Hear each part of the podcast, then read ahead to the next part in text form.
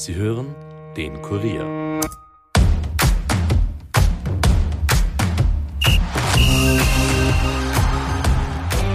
Spaltungszeit in der österreichischen Bundesliga. Mit der Tabellenteilung werden jetzt wie gewohnt die Abstände verkürzt, die Karten neu gemischt. Zunächst einmal nichts Neues. Rekordmeister Salzburg ist auch heuer wieder ganz oben. Mit 55 Punkten und einem Schnitt von 2,4 Punkten pro Spieltag auch klar verdient. Eine Premiere allerdings ist, dass es diesmal alle nominell großen Clubs in die Meistergruppe geschafft haben. Mein Name ist Caroline Krause-Sandner. Ich begrüße euch zu einer neuen Folge der Kurier Nachspielzeit in der wir auf die erste Hälfte der Fußball-Bundesliga-Saison zurückblicken wollen und einen Ausblick auf die zweite Hälfte starten.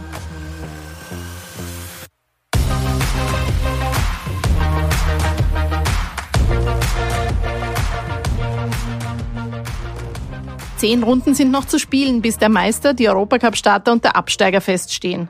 Salzburg, Sturm, der Lask, Rapid, die Austria aus Wien und die Austria aus Klagenfurt haben es in die Meistergruppe geschafft. Auf der anderen Seite des Strichs ziehen die WSG Tirol, Austria Lustenau, der WRC, Hartberg, Ried und Altach in die Qualifikationsgruppe ein. Salzburg startet auch heuer wieder einmal ganz oben in den Finaldurchgang. Nur einmal, nämlich in der Saison 1920, war das nicht der Fall, als der Lask vorne war. Mit dem erstmaligen Quali-Gruppenabstieg vom WAC bleiben mittlerweile nur noch Salzburg und Sturm, die bis jetzt jedes Mal den Meistergruppeneinzug geschafft haben. Am Dienstag wurden die Partien für den Finaldurchgang ausgelost. Am Freitag, den 21. März, startet er mit dem Spiel Hartberg gegen Lustenau.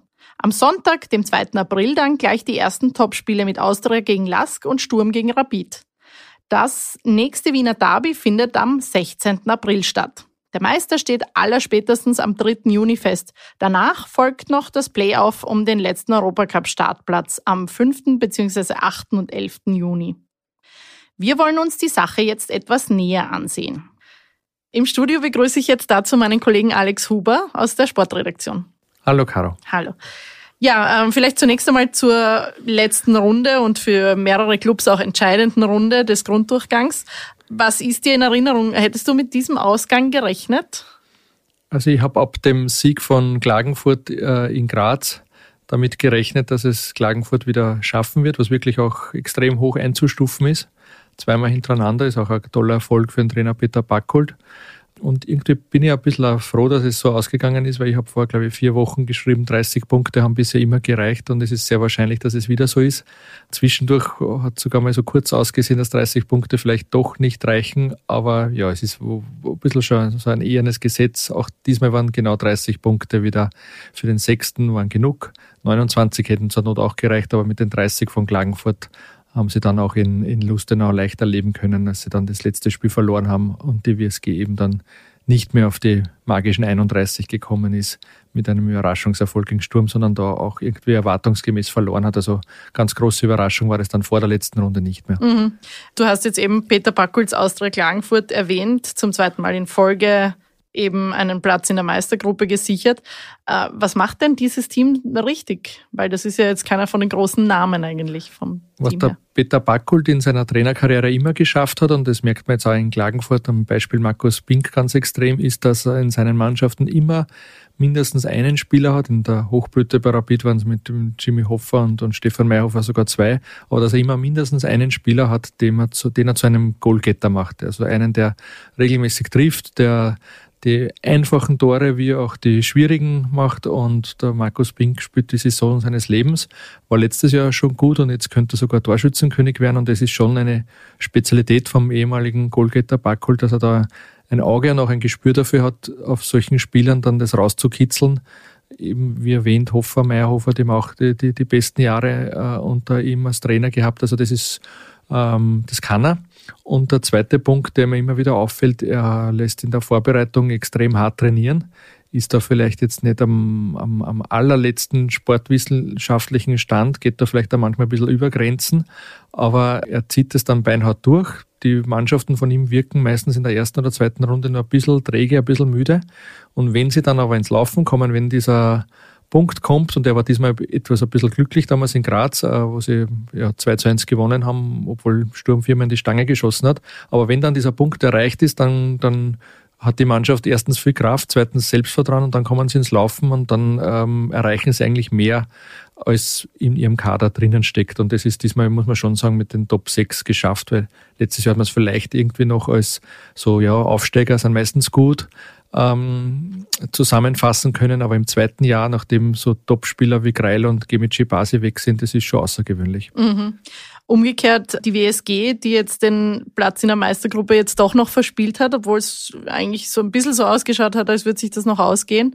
Äh, die letzten fünf Spiele ohne Sieg noch am Ende. Mhm. Was ist da irgendwie passiert? Was, was hat da die Truppe von Thomas Silberberger am Ende irgendwie doch noch falsch gemacht?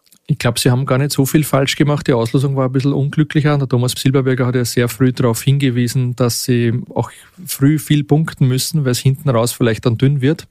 Äh, der große Unterschied äh, zu den letzten Saisonen ist, sie haben diesmal es nicht geschafft, einen ganz außergewöhnlichen Goalgetter vorne drin zu haben, so wie die letzten Jahre. Liegt vielleicht auch daran, dass er diesmal auch im, im, im Winter schon einen Abgang gegeben hat. Äh, dem Thomas Sabitzer, dem er es dann vielleicht noch zutrauen hätte können, der hat sich verletzt und ist dann am Schluss auch noch der, der U19-Teilnehmer Justin Forst übrig geblieben. Das ist zwar ein Talent, aber jetzt nicht unbedingt sowas, so wie ich es erklärt habe, so, so ein Stürmer wie der Markus Pink, der halt dann wirklich eine Mannschaft zu den Punkten schießt. Mhm. Aber jetzt Thomas Silberberger sieht das ja positiv. Er sagt, Klassenerhalt ist, ist das Ziel. Also das ist jetzt nicht das große Minus bei, bei der WSG. Nein, das überhaupt nicht. Und es gibt ja auch, auch so eine Auflistung an äh, Expected Goals. Man kann das jetzt irgendwie als statistische Spielerei abtun, aber nach 22 Runden sagt schon was aus. Da wäre die äh, WSG auch, auch Sechster geworden. Also das ist schon nach wie vor eine gute Mannschaft, die leisten gute Arbeit und, und ich glaube, er wird da jetzt auch, so wie, so wie man Thomas Silber, Silberberger kennt, seinen Weg durchziehen und dann werden sie auch den Klassenerhalt wieder schaffen und das ist trotzdem dann okay. Mhm. Was waren denn allgemein so für dich die Tops und Flops jetzt dieses Grunddurchgangs? Ja, ein, ein Top-Punkt ist ganz sicher die Performance von Sturm Graz. Also, dass, dass so viele Punkte gemacht werden, dass das kaum Umfaller gibt, das ist wirklich bemerkenswert. Ein anderer Top-Punkt hm, ist vielleicht jetzt gar nicht so spektakulär. Das ist, das ist der Punkterekord von Salzburg. Sie haben das vom letzten Jahr wieder eingestellt, spielen aber meiner Meinung nach nicht mehr ganz so mitreißend wie in früheren Jahren, haben vielleicht auch das Problem, dass jetzt nicht so die ganz große äh, glanzvolle Figur gibt, wie jetzt einen äh, Jonathan Soriano oder einen Erling Haaland. Ähm, aber ja, normalerweise, sagen wir so, wäre Sturm ganz, ganz, ganz knapp dran am Platz 1 mit dem Punkteschnitt und jetzt ist es trotzdem ein großer Abstand, eben weil Salzburg so unglaublich viele Punkte gemacht hat.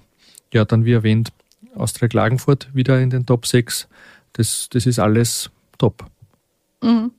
Vielleicht kurz zu Salzburg, weil du es jetzt erwähnt hast. Und Sturm, jetzt von den Punkten her nicht, aber es rückt ein bisschen näher zusammen, dieses schon groß gewesene Leistungsgefälle zwischen Salzburg und dem Rest. Oder kann das sein, dass es da ein bisschen spannender wird, vielleicht heuer wieder? Also üblicherweise ist es so, dass ähm, Salzburg in der Meisterrunde unglaubliche Punkteschnitte liefert. Ähm, wenn das wieder so ist, dann kommt Sturm da keinesfalls mehr ran. Salzburg startet jetzt auch gegen Klagenfurt, beim Respekt vor Klagenfurt, aber das riecht auch ein bisschen nach einem Sieg. Also dann haben sie keinen Europacup mehr, kein Cupspiel. Also, ja, ich rechne mit einem neuerlichen Meistertitel Salzburg, auch wenn Sturm wirklich aufgeholt hat und auch auf einem sehr, sehr hohen Niveau mittlerweile ist. Mhm. Wir haben äh, die Tops erwähnt. Was waren denn für dich die Flops der, des Grunddurchgangs? Ja, einer muss man sagen, das Schiedsrichterwesen als Gesamtes, von der Organisation über die Leistungen der Schiedsrichter bis hin, und das ist das wahrscheinlich erschreckendste, Leistungen der VR. Das war wirklich nicht würdig einer Top-10-Liga Europas. Und das ist die Bundesliga mittlerweile und hat es auch heuer wieder verteidigt.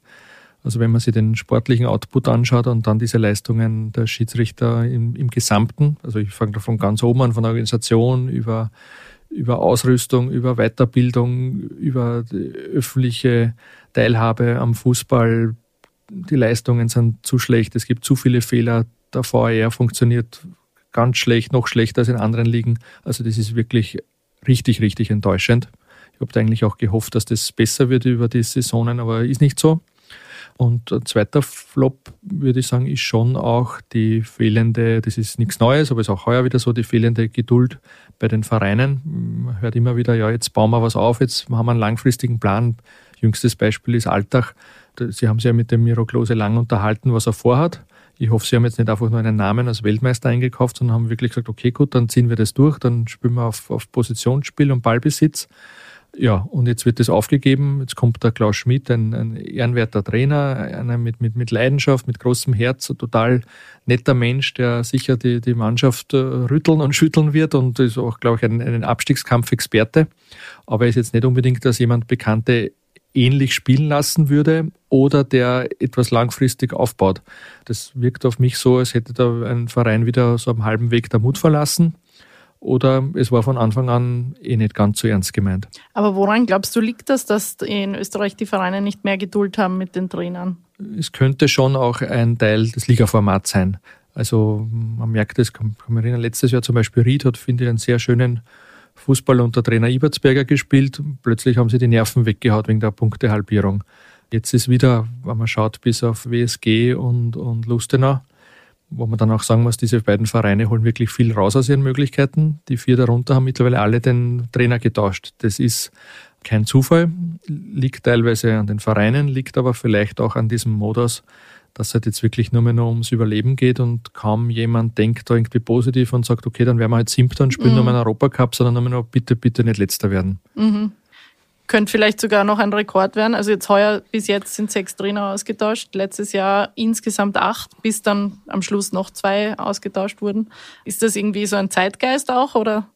Es wird zumindest nicht besser. Also man hätte vielleicht erwarten können, dass es dieses Jahr vielleicht ein bisschen besser wird, aber ist nicht so und ja, wahrscheinlich wird der letzte Trainerwechsel jetzt nicht der letzte in dieser Saison bleiben.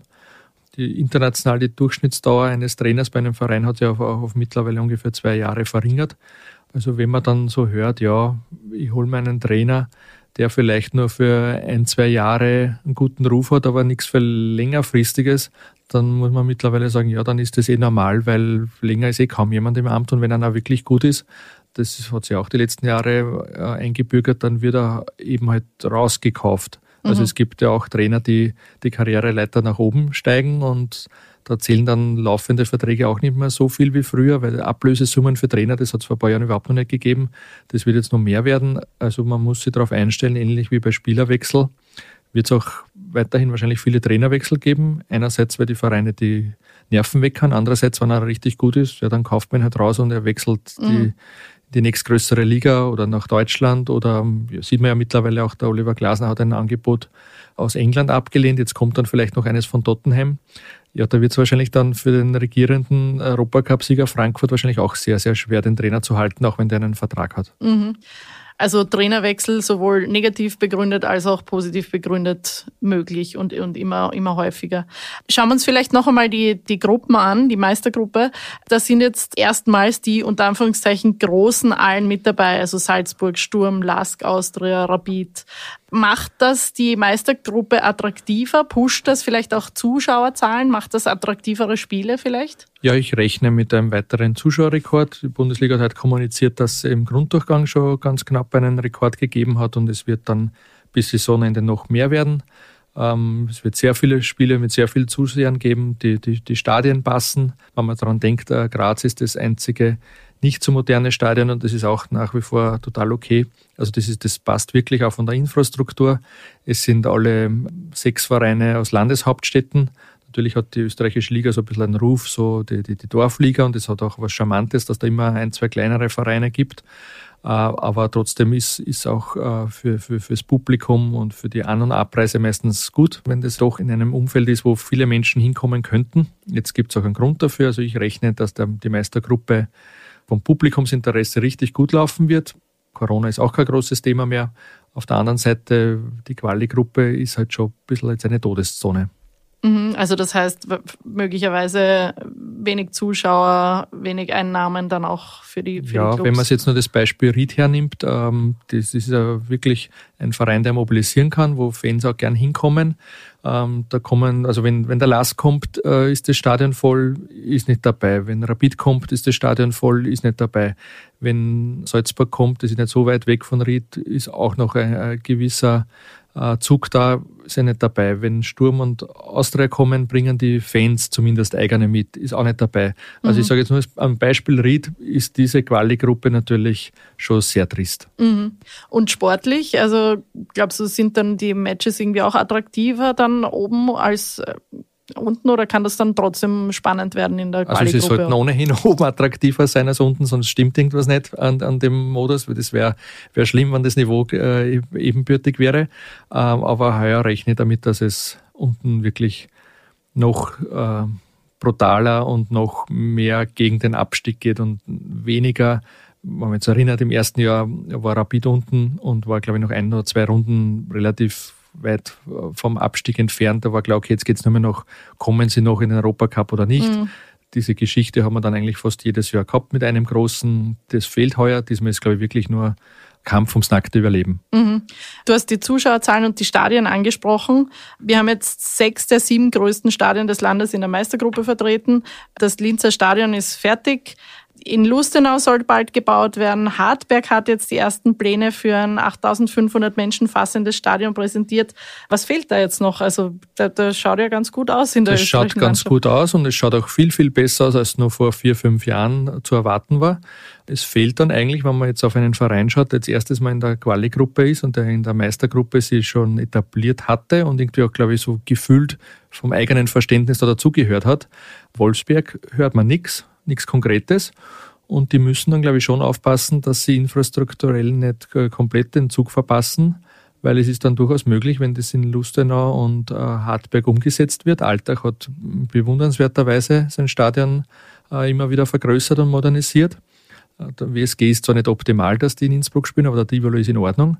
Dann bleibt am Endeffekt dann wirklich nur mehr der WRC mit einer alten, eigentlich nicht mehr adäquaten Bude übrig. Von unten St. Pölten oder Blau-Weiß-Linz, die ein neues Stadion kriegen, werden auch infrastrukturell wesentlich besser aufgestellt. Also ich glaube, beim WRC muss man aufpassen, dass man da auch ähm, in die Infrastruktur jetzt endlich größer investiert. Mhm. Lieber Alex, danke für deine Erklärungen und jetzt auch diese, diese Einblicke in Stadioninfrastruktur und so weiter. Ja, gute Unterhaltung bei deiner Arbeit in der Meister- und Qualifikationsgruppe auch noch weiterhin. Danke, bis bald.